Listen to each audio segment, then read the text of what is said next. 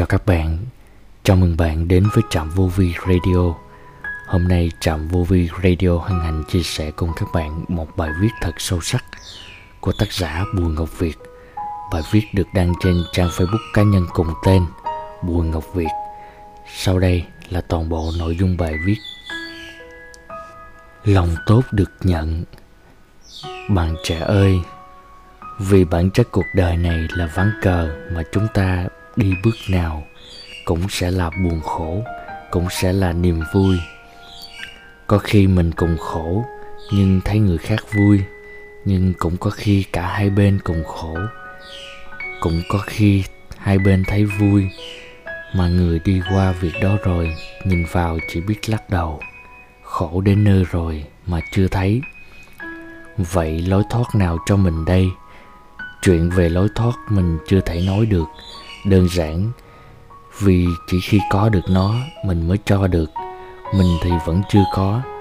Mình vẫn đi tìm tìm như người đang đứng, đơn độc giữa thung lũng.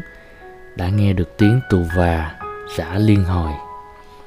Trong ván cờ này, mình đã đôi lần đau khổ.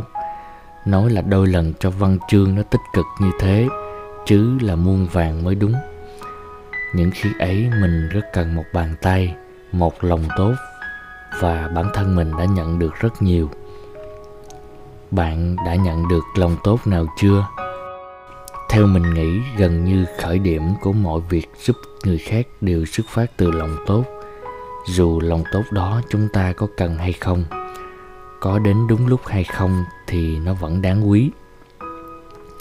Có lần cách đây độ 7 năm, một người bạn thân của mình cũng vì lòng tốt mà có chút nhắc nhở mình. Thế nhưng để hồi đáp lại tấm lòng ấy theo cách riêng mà mình đã nói. Anh lo việc của anh đi. Đến nay dù đã xin lỗi người ấy, và người ấy đã chịu nhận lời xin lỗi, nhưng hạt giống ấy đã nảy mầm, đâu có mất đi đâu được. Rồi cũng đến ngày nó ra quả, rơi đúng vào tay của mình, như thị gụng bị bà mà thôi.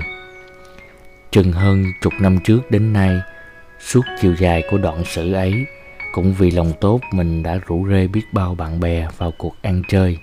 Nếu không thấy vui không thấy thú vị thì rủ làm chi? Bạn ạ à, đã bao lần bạn tự nhủ đét cần lòng tốt nữa toàn làm ơn mắc quán. Đã bao lần bạn tự nhủ không giúp được ai đâu lo cho mình thôi. Cũng đã bao lần bạn nhìn những người đi giúp người khác mà ngán ngẩm nói rằng ăn cơm nhà lo chuyện thiên hạ tào lao một khi nào đó đủ tĩnh tâm, hoặc có thể là ngay lúc này, chúng ta ngẫm lại xem vì cớ sự gì mà cái tâm tốt đẹp ấy vốn hiển nhiên của chúng ta trở thành một vật phẩm xa xỉ đến như thế. Vì cớ gì mà mình lại trở nên khô khan, mất niềm tin về bản thân và về người khác như thế?